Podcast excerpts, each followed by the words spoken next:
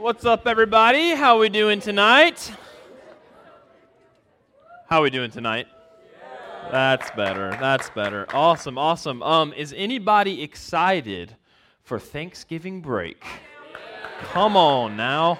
Um, how many people gonna eat a lot of food, and then, more importantly, how many people are gonna take like the best nap of the year after? Awesome.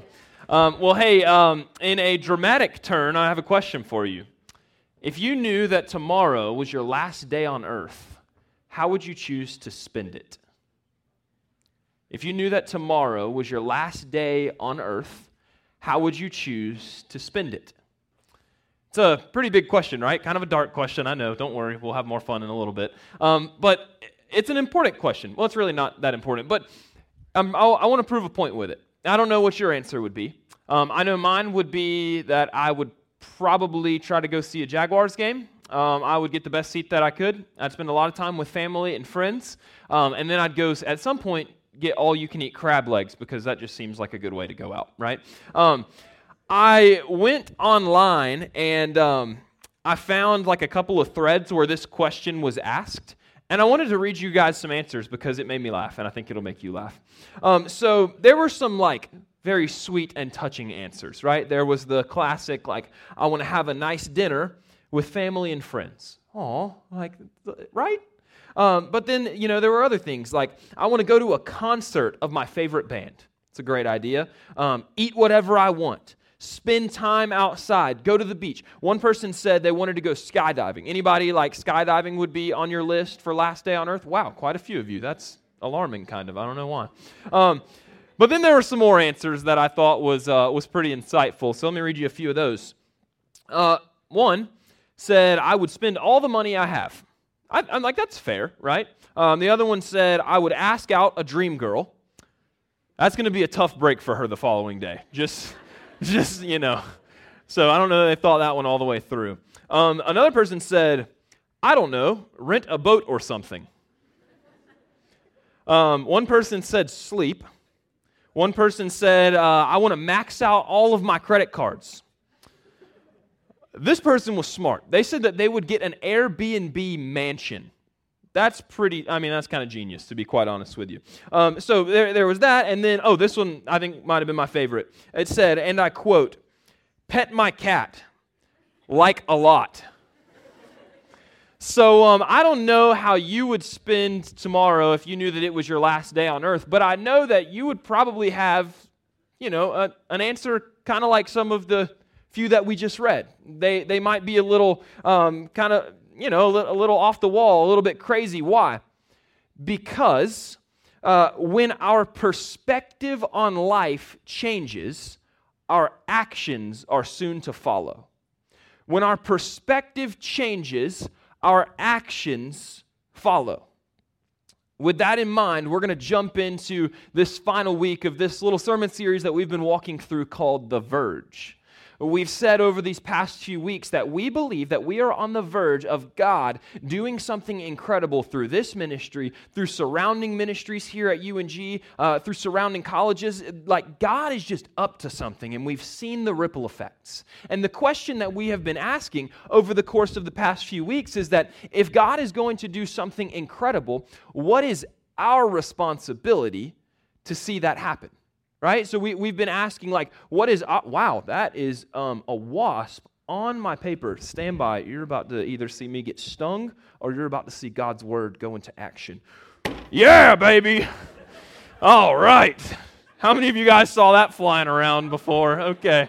Um, I hope that's dead. And y'all don't need to worship barefoot up here. Um, so, anyways, hard to dial that one back in, isn't it, folks? I felt like I was on a roll there for a minute. Oh, wow. Okay, um, I'll, let me just get back to my place here. All right, The Verge, week three. Um, we want to see God move, and we're asking the question what do we have to do if that's going to take place?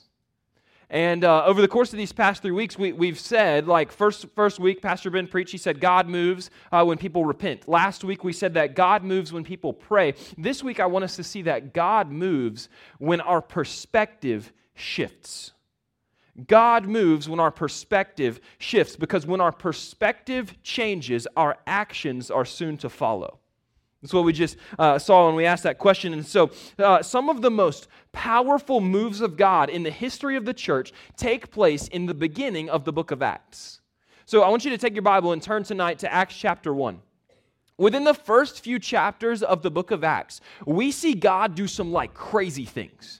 We see that, like, within a few short chapters, uh, Jesus ascends into heaven the Holy Spirit shows up in like an incredibly powerful way, like um, this, this mighty rushing wind, tongues of fire, people speaking in languages, and everybody's talking, but everybody kind of like knows what the other person is saying.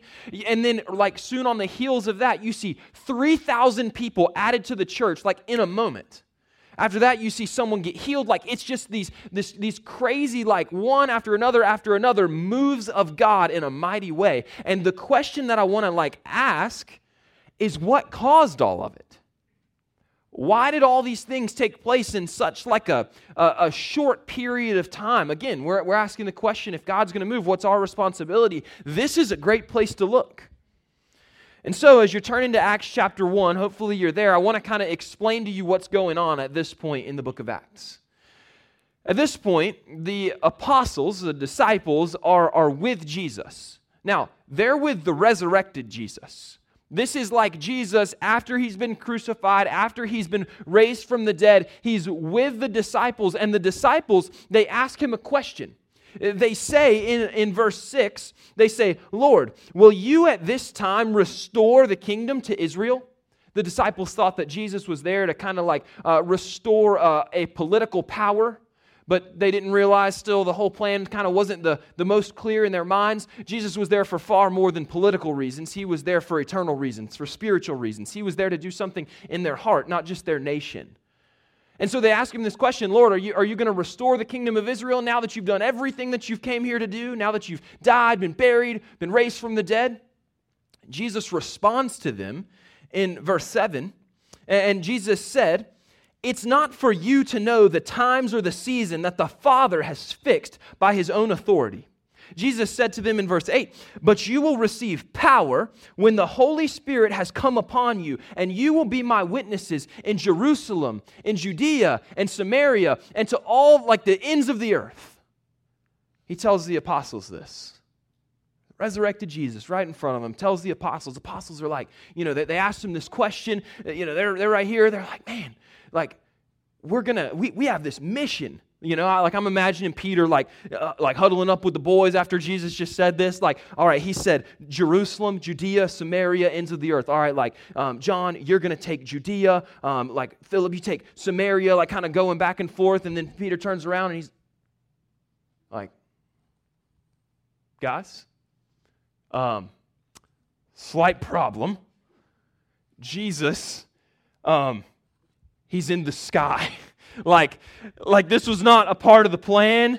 And uh, I'm just imagining these disciples, like all standing there, just like, what do we, I mean, do we just go back home? Like, what, what is going on? And in verse 10, we see what takes place. While they were gazing into heaven, as he went, as Jesus ascended into heaven, behold, two men stood by them, stood by the apostles in white robes, and said, Men of Galilee, why do you stand looking into heaven? This Jesus who was taken up from you into heaven will come back in the same way as you saw him go into heaven. In other words, this angel or these angels uh, appear next to these guys as they're staring and watching Jesus ascend into heaven, going, What is going on? These angels come, they stand next to him, and they're like, Guys, what are you looking at? Like, why, why are you standing here? You've got work to do. Jesus just told you this. And it was like in that moment that we see the perspective of these apostles shift. And action is what followed. The perspective shifted in their minds like, oh, wait a second. My life is not just about my life. Like, my life is actually this tiny little speck on the timeline of eternity. And what's really going to happen is that one day, Jesus, in the same way that he just ascended, he is coming back. And the reality that he's coming back changes absolutely everything about my life. And my hope for us tonight is that our perspective would shift because we would see the reality, just like the disciples did, that Jesus is coming back.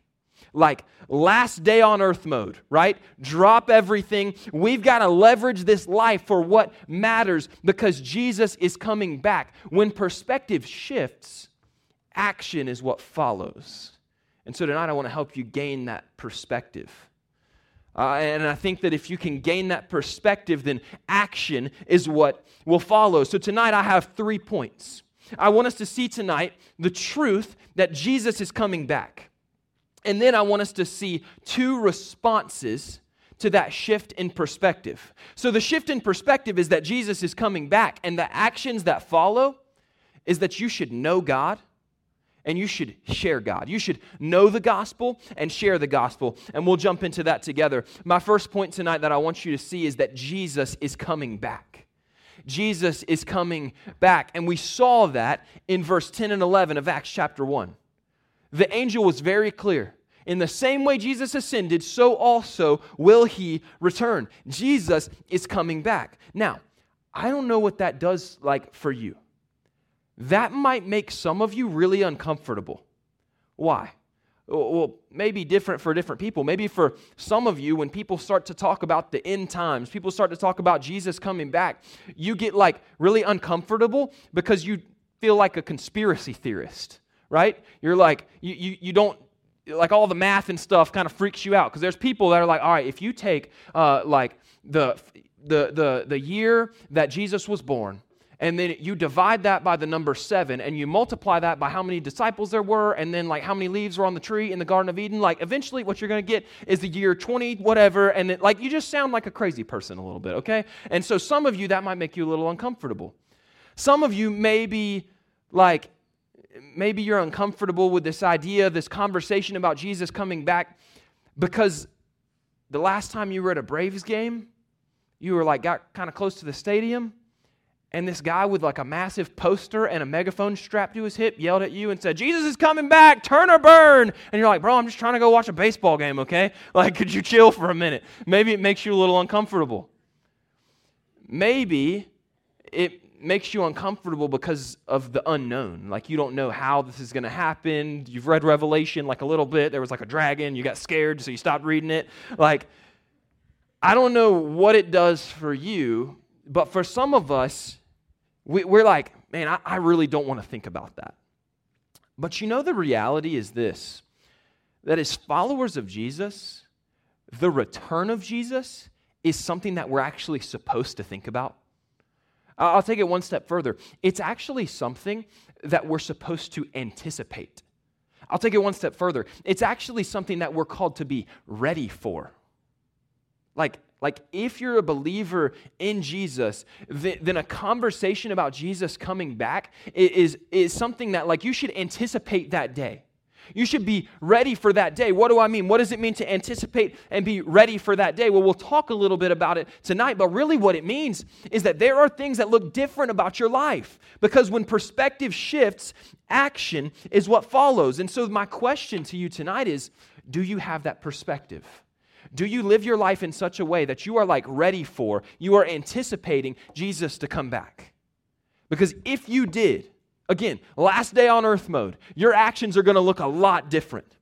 So, I want to talk a little bit about the return of Jesus. And, and I want to say this before we really jump into it. Like, no matter how you see this happening, it's hard to deny that it's coming soon.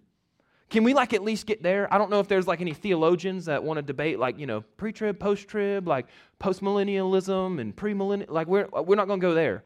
Like uh, no matter how you see it happening, ultimately I think we can all agree like it's coming soon, right? And, and you might ask, well, why do I say that? Well, a few reasons. Again, we don't have to agree on the how. What we're going to agree on is the now. We're going to agree that, like, there are things happening. What I want to really do is show you in Scripture. There were, th- there were some things said about the last days, and now when you look at our world, these things are like lining up. He's coming soon. I say that for a few reasons. One is the nation of Israel. You guys seen, like, in the news what's going on in the nation of Israel? It's, it's pretty wild. The, the nation of Israel, if you read in the Old Testament, is God's chosen people. And think about that what you will, but one thing that you can't deny is that something significant is going on on that tiny little piece of land in the Middle East. Something significant, something unlike any other nation on the world or in the world. In the Old Testament, the nation of Israel really followed this pattern. And the pattern was rebellion, restoration. Rebellion, restoration. They would turn away from God. They would follow their own gods. They would commit these like crazy, gross, heinous sins. And ultimately, God would do the work of restoring them back to Himself. Then they would turn, they would rebel, God would, res- would restore. Rebellion, restoration. Rebellion, restoration. All through the Old Testament. Well, then you make it to the New Testament. Jesus comes on the scene. In Matthew chapter 23, Jesus makes a profound statement about Israel. He says this He says, Jerusalem, Jerusalem, that's Israel, the city that kills the prophets and stones those who are sent to it. In other words, like, I have sent people like on my behalf to try to turn you away from your wicked ways but every time i send someone you kill them you don't listen to them. And in the same way, you're about to kill me. This is Jesus talking, right? He, he's saying, uh, The city that kills prophets and stones those who are sent to it. How often would I have gathered your children together as a hen gathers her brood under her wings, and you were not willing? Jesus is saying, How many times, Israel, have I tried to gather you back to myself? Have I tried to restore you, and you constantly resist? He goes on to say, See, your house uh, is left to you desolate.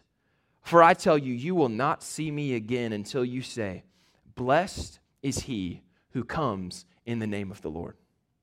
Jesus tells Israel there, like, your house is going to be left desolate. Not super clear about what that means, but something's going to happen to Israel. We don't know what it is something's going to happen. Your house will be left desolate, and, and you're not going to see me again. Like there will not be restoration until you, Israel, say, Blessed is he who comes in the name of the Lord.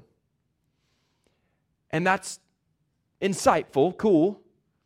But what gets even crazier is when you look at the history of Israel throughout the world. Like it wasn't a, until, it, it wasn't, but just a few years later in AD 70, the temple was destroyed you know that if, if you know like uh, some world history, like the temple in Jerusalem was destroyed. AD 130, the Jews are kicked out of Israel. The very thing that Jesus said would happen takes place. Israel is no longer a nation. The house was left desolate. Israel is no more, it becomes Palestine. And the story seems to be over. But then, like this is wild. 1800 years later, in 1948, Israel regains independence. Israel becomes a nation again. And today, like for the very first time, we're starting to see Jewish believers in Jesus, like Jewish people that are saying, Blessed is he who comes in the name of the Lord. There are more Jewish believers in Jesus right now in, in, in like all of Israel's history back until the time of the Old and New Testament. Like that, there are some significant things happening. On top of that, you, you've got the fact that Israel's being persecuted. We see this in the news, right? Like scripture literally says that there will be enemies rise up against Israel in the last days. Scripture says that in the last days, not only will the Jewish people believe, but so will the Gentiles, so will the non Jews. You guys realize that by 2033, it's estimated that the Bible will finally be available to every single known language on planet Earth. Like, there are some significant things taking place. There, the, the Bible also says that there will be an increase in lawlessness in the last days. I don't even have to go into that for you to realize that that's taking place, right? Again, we don't have to agree on the how, we just have to agree on the now. We, we need to agree about the fact that Scripture says some things are going to happen in the last days. And, and the, the world at this point, like we are starting to see those two things line up. The only thing I want you to realize is this that Jesus is coming soon. We've got to have that perspective. We've got to get a death grip on that reality. Jesus is coming soon. He's going to make all things new, a new heaven and a new earth. And for believers, that is like the best news you could possibly hear. But for somebody who doesn't know Jesus, for somebody who doesn't trust in Jesus, like that is anything but good news. Because it means that Jesus is coming to restore, but he's also coming to judge. And if you haven't placed your faith in Jesus, he, he's going to judge your sin, which means you're going to have to spend eternity separated from him. And so, my second point tonight is this to know the gospel. Our perspective has got to shift. We've got to realize that Jesus is coming soon. But the next thing that we've got to realize uh, are the, the actions that should follow that, that shift in perspective is that Jesus is coming, or is that we have to know the gospel. If you would, uh, turn to Acts chapter 2. Acts chapter 2, so it's, it's one chapter over. What, what we just saw in, in Scripture in Acts chapter 1 is that Jesus ascended into heaven right? He, he, he ascends into heaven, and what takes place after that is that the apostles immediately get together and they start praying. And, and after they're praying, the Holy Spirit comes in a powerful way. Again, tongues of fire, a mighty rushing wind, people speaking in different languages, but they all understand what's being said. The Holy Spirit comes, and literally, this is in the Bible. People look at that group of apostles when the Holy Spirit comes, and they're like, they are drunk out of their minds. It's in the Bible. You should read it. That's what it says. And Peter, he's like, uh, We're not drunk out of our minds. It's only nine o'clock in the morning. And clearly, Peter has never seen Athens on game day because he knows that's a very real possibility. Um, and it's not a good sight. Uh, but, anyways, so he, he's like, We're not drunk. Let me tell you what you're seeing. And Peter starts into this, this sermon, basically. He, he gives a sermon, and that sermon's got one point. And the one point of Peter's sermon is it's all true. It's all true. He tells these people that are looking at, at the apostles, going, Hey, I think that they're just drunk. He, he looks at these people and he's like, No, no, no, you don't understand. It's all true. Everything in this book is all true. He says the prophets, everything that the prophets wrote about, what we just saw, like the prophet said in the last days, this is going to happen. Read in chapter 2, verse 16. Peter, uh, he, he reads from the prophet Joel. It says, But this is what was uttered through the prophet Joel. And now, this is an excerpt from Joel. In the last days it shall be, God declares, that I will pour out my spirit on all flesh, that your sons and your daughters shall prophesy, your young men see visions, your old men dream dreams even on my male servants and female servants. In those days, I will pour out my spirit. They shall prophesy, and signs, uh, or, and I will show wonders in the heavens above and signs on the earth below blood and fire and vapor of smoke. The sun shall be turned to darkness, and the moon to blood. Before the day of the Lord comes, the great and magnificent day. And it shall come to pass that everyone who calls upon the name of the Lord shall be saved. Peter says, It's all true.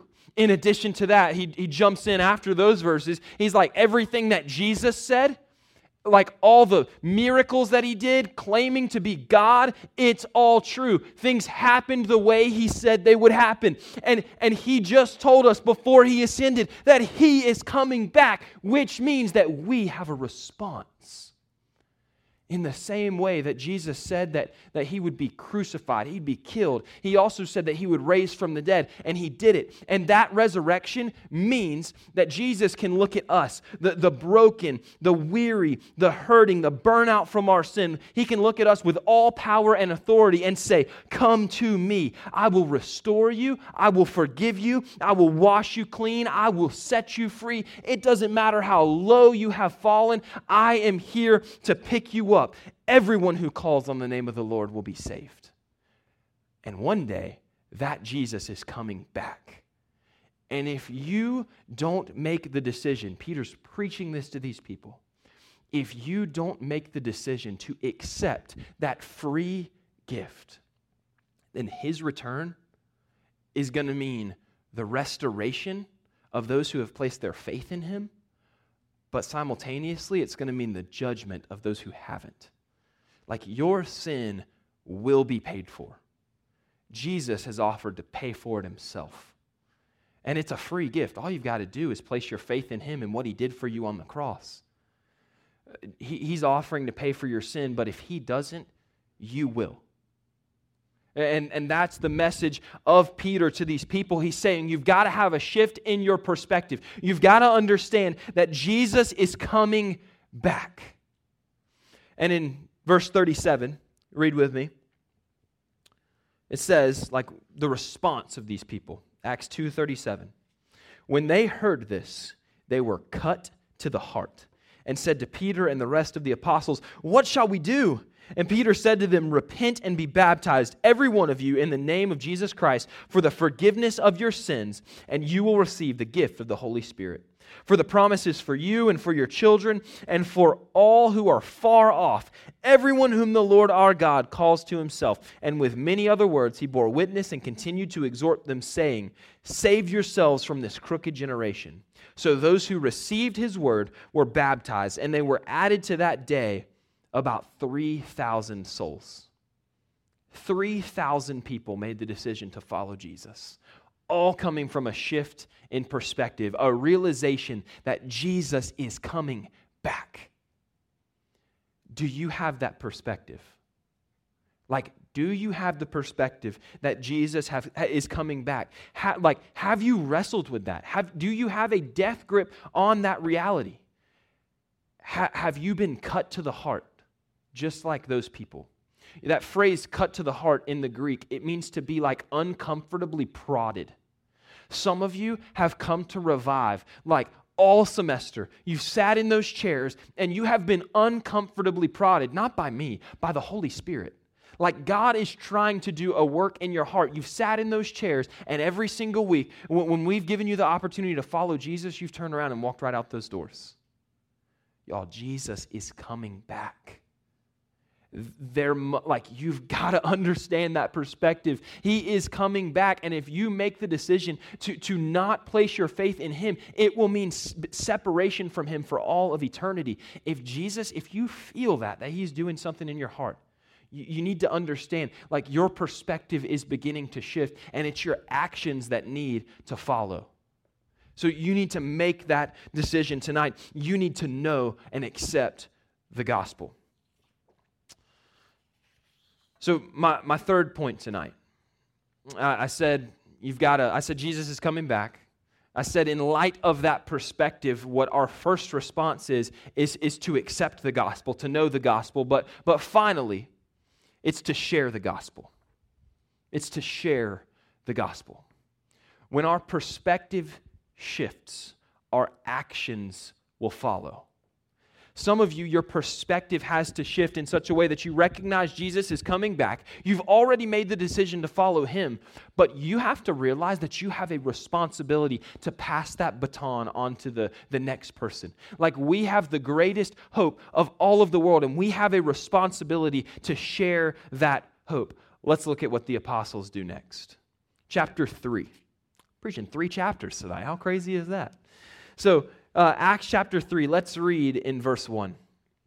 Now, Peter and John were going up to the temple at the hour of prayer, the ninth hour, and a man lame from birth was being carried, whom they laid daily at the gate of the temple, that is called the Beautiful Gate, to ask alms of those entering the temple.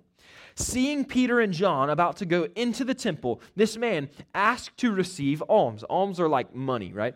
Um, he asks to receive alms, and Peter directed his gaze at the man, as did John. And he said, Look at us. And he fixed his attention on them, expecting to receive something from them. But Peter said, I have no silver and gold, but what I do have, I give to you. In the name of Jesus Christ of Nazareth, rise up and walk. We'll keep on reading a few verses. I don't know that these will be on the screens. Uh, and he took him by the right hand and raised him up, and immediately his feet and ankles were made strong, and leaping up, he stood and began to walk, and he entered the temple with them, walking and leaping and praising God. Let's talk about what we just saw, because that is pretty significant. Peter and John, two apostles, two, two of the people that were, that were, again, front row seats, seeing all these mighty moves of God, Peter and John are going up to this temple to pray. On their way there, they pass a man who is, who is lame. He cannot walk. uh, he, he's likely been laid there by his family. Is if you, if you dig a little bit, this is what you'll discover that likely this man's family members have laid him in front of the temple. Why? Because since he had nothing to offer physically, he had no way to like contribute financially to the family. So they would carry this man, they would leave him by the temple, and he was told to beg. He was told to ask for money, and that was his financial contribution to his family. It is something that he probably did every single day. And Peter, John come up, they walk by, they lock eyes with this guy. And this guy says what's probably a well rehearsed line up until uh, this point. You know, do you have any silver? Do you have any gold? I, I'm looking for some money. He's a beggar. And Peter and John, they look at this guy and they're like, What you want, we don't have. Silver and gold I don't have, but what I do have is not something you want, but something you need. So, so the apostles, the, these guys, Peter and John, they give this guy not what he wants, they give him what he needs. Have You guys ever been given something that you need rather than something that you want? Um, Christmas time's coming up, your stockings are coming, right? Uh, I don't know about you, but this is these are like stocking stuffers, things you need, not things necessarily that you want. It's like you know the Christmas morning comes around. Oh, we got to start with stockings, and so you pull all the gifts out and you unwrap. It's like a stapler. Wow, awesome! I needed some socks. Oh my goodness, I got so many more, but I'll just add these to the collection. Uh, and you know you got to get through what you need before you get to what you want. Now, I've gotten to the point where I really value stocking stuffers. I only make so much money, so I like I appreciate some socks. I'm not spending my money on socks, right? So, you know, I'm, anyways, um, these, these disciples, these apostles, they give this man not what he wants, but they give him what he needs. You guys realize we don't have what the world wants as followers of Jesus, but we do have what the world needs. Like the world wants money, success, accomplishment, status, and, and a relationship with Jesus is not going to get them any of those things. And they need to know that. But we, while we don't have what they want, we do have what they need. Because in a relationship with Jesus is found hope for the hopeless, freedom for those in addiction uh, salvation for the lost. Like, we don't have what the world wants, but we have what the world needs. And there are people out there who do not realize that we have what they need. They're crying out for things that they want. Meanwhile, like we ultimately know what they need. And so we have a responsibility to deliver that to them. Because we have what the world needs, we have a responsibility to share it. But here's the thing some of us are too concerned about what the world will say back. Some of us are too concerned about what the world will say back, how, how the world will respond. And I'll just say this like, I don't think that there are any followers of Jesus in here tonight who are like, yeah, I don't want other people to know about that message. Like, I really don't believe that any of you tonight are like, yeah, I don't want people to know about Jesus. I don't want people to know the gospel. I don't think anyone in here would say that. I, I think that the, I don't think that that's the problem. I think the problem is that there are a bunch of believers who hate the idea that sharing the gospel could cost them some popularity. There are a lot of people who hate the idea that sharing the gospel might cause them to be looked at funny, to, to be talked to in a rude way. There are a lot of people that are fearful of that. You know what Jesus says in John chapter 15? He says, If the world hates you, know that it has hated me before it hated you. He says, If you were of the world, the world would love you as its own. Uh, like, in other words, this tells us that if the world loves you, you're probably not that different than the world. Like, if you don't say some things that may be like grate against culture a little bit, you probably look a whole lot more like the world than you do like Jesus. Like we're called as followers of Jesus to deliver this message because we got to have the perspective that Jesus is coming back. He's coming back soon. And so we have a responsibility to carry that message. But maybe, maybe to you, your, your problem, it's not that you're worried about what people think about you. It's just that the thought never crosses your mind. This is me. Like, I will, I, have been convicted about this part of this sermon specifically. Like, a lot of times I will go about my life and, and, I will, I will just be so focused on me that there are people next to me that need the gospel. And I am too focused on what's in front of me. I'm too focused on myself to, to see those people, to recognize them, to look them in the eye. I want you to look at verse, I believe it's verse four. I thought this was significant. It says, Peter, this is as Peter and John are walking up to the temple. It says Peter directed his gaze at the man, as did John. The NIV, I believe, says like they locked eyes with him, like they, they looked directly at him. You know, I, I think for a lot of us, we go through life and we like see people all around us who need Jesus and the problem is not that we, it's not, the problem is not that we don't see them. The, the problem is that we know they're there, we just choose to look the other way. You guys know what I'm saying? Like we know that there are people around us who need Jesus, but we make the decision to look the other way. Peter and John in this passage, man, they look directly at this guy. They see his need for a Savior. They give him not what he wants, they give him what he needs. I, I don't know about you guys, uh, but for me, it is so easy to go about life and be so focused on myself, so focused on what's in front of me that there can be people next to me that need the gospel. I know they're there, but I, I make the conscious decision to look the other way. Like, clearly I still lack a little bit in this perspective that, that we've all got to have, right? It is so crucially important that we gain this perspective that, like, the king of the universe will return. The people next to us that need the gospel, that don't know the gospel, like, they are on the brink of spending eternity separated from Jesus unless we make the decision to step out of our comfort zones and just say something a little bit uncomfortable. And for many of us, that like discomfort in like, how do I do it? That's holding you back. And so tonight, the way that I want to end is I want to share with you like just a really practical way to share the gospel. There are all kinds of different ways out there. Um, this is just a way that I have seen work. You know, it's been really effective. I don't think it's super awkward. You know, you'll get a lot of people that tell you, you know, like when you if you want to share the gospel and you go, you have a conversation with people and you wait for like keywords. You know, you wait for them to bring up the weather and like, man, it's pretty hot outside today. And you're like, you know what else is hot? Hell. And so that's like your that's like your thing, right? Um, I don't recommend that at all. Um, but what I, uh, what I would recommend is uh, what I'm about to show you this method um, that's referred to as the Kennedy questions. And um, I'm going to go into these questions, and I kind of want this to serve a twofold purpose. One, I want those of you who are followers of Jesus, I, I want you to hear these questions, and I want you to, to write them down and I want you to think about how you could use these as a strategy for sharing the gospel. Like, this is a really effective tool. So, that's the first purpose that I want these two questions to have. And the second question, or the second purpose, is this this is going to be our time of response. And so, as I go into these two questions, really what I want every single person in this room thinking is what's my answer to these questions? Like, I want you guys to think about this. Like, really think about your answer to these two questions.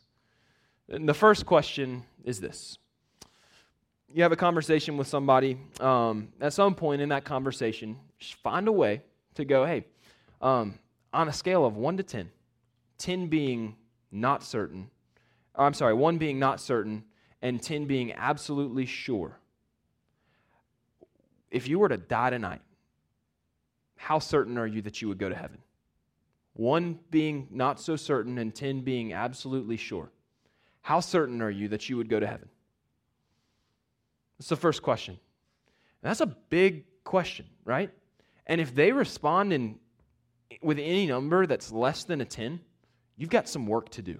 Um, and I don't mean that in like a, man, you've got to like, you know, break out the textbooks and all that. It's just that there's a conversation that could be had. Because you guys realize, like, you have, without a doubt, if you're a follower of Jesus, you have the ability. As a matter of fact, your answer to that question should be a 10.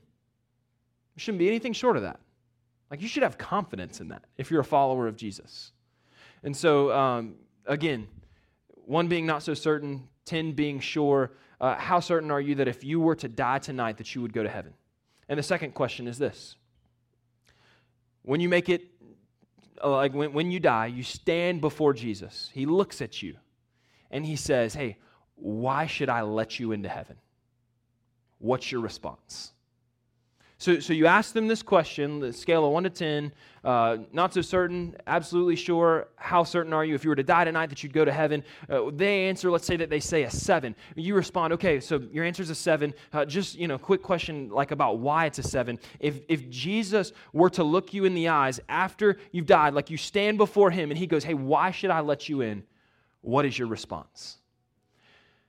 Do you guys realize that if the answer to that question has anything to do with you, Jesus is not like you're not getting in. Like if your answer is anything like, man, well, look at like I have done enough good things, or I, I've I have outweighed my my wrong, my sin with the amount of good. Like if there's anything that starts with I, to answer that question other than I have placed my faith in the hope of the gospel. I have placed my faith in the reality that Jesus, you paid for my sins and I trusted you for that. If your answer is anything other than that, then Jesus' response to you is going to be what he says in Scripture I never knew you. So, two very simple questions. Like, those are just simple and easy questions. I know they're big questions, but like, this is a big deal. You're not going to get into gospel conversations by, you know, just doing the dancing game and like, hey, you know, like, like just kind of trying to sneak it in there. Like, just be bold and ask the question. So those are kind of two very practical ways to share your faith. Let me let me do this tonight. Um, let's all bow our heads and close our eyes. I'm gonna lead us in a time of response. I told you I wanted, you know, those of you who are believers I want you to I wanted you to write those questions down, but for those of you tonight who like I mean really I said this for everybody in the room. I wanted us to be thinking about our answer to those questions. And so I want to do this. I want to ask you tonight on a scale of 1 to 10, 1 being I'm not so sure and 10 being I am absolutely certain. If you were to die tonight, how certain are you that you would go to heaven? If your answer is anything other than a 10, I just want to invite you tonight to just slip your hand up in the air. I'm not going to like, you know, come for you. I'm not going to call you up and ask you to talk to us. Like, I simply just want to invite you to slip your hand up in the air if your answer is anything less than a 10. Awesome. Awesome. Absolutely. Super cool. So, so here's my follow up question to those of you who just raised your hand. If Jesus were to look you in the eyes and say, hey, why should I let you into heaven? What would your answer be? And again, as I just said, if your answer is anything that has to do with you, Jesus' response to you would be, I never knew you. I never knew you, but tonight you have the opportunity. Those of you who just raised your hand, I saw three of you. You have the opportunity tonight to place your faith in Jesus, and that is such a simple thing. All you have to do is, is, is trust tonight that, that Jesus, in his death on the cross and his resurrection, that he paid for your sins. And you've got to, got to say, Jesus, I am placing my faith in you. I'm allowing you to pay for my sins. I do not want to be the one to pay for my sins. And so when I stand before you and you ask me, why is it that I should let you in? My response to you is simply because I placed my faith, my trust in you for my salvation. That's all you got to do. And so, y'all, the, the ones of you who raise your hand. Um, after service tonight, I'm going to be right down front. And I would love to share with you what just some next steps can be. I, I want you to leave here for certain with, with that number being a 10. I want you to leave confident that you, if you were to die tonight, that you would go to heaven. Why? Because there is this reality that we have talked about all tonight that Jesus is coming soon. And that change in perspective, that shift in perspective, should change everything about our life. To invite everybody to stand. And uh, I want to pray for us, and then the band is going to lead us into a time of worship. Again, for those of you who raise your hand, I'm going to be right down front. Would love to have a conversation with you. Do not leave here tonight with that answer being anything short of a 10. Let me pray. Father, we love you. And God, we are trusting that you move in power tonight. God, you have saved so many souls over the course of this semester. And Lord, we know you're not done. And so, Holy Spirit, we ask that you would move in power, uh, that you would stir in hearts, God, that people would be cut to the heart, just like we read tonight in your word. Father, I pray that you would move in a powerful way in this building, and I pray that you would be glorified as we worship you uh, for this one last song. Lord, we love you. We trust you. We praise you. And it's in your name we pray all these things. Amen.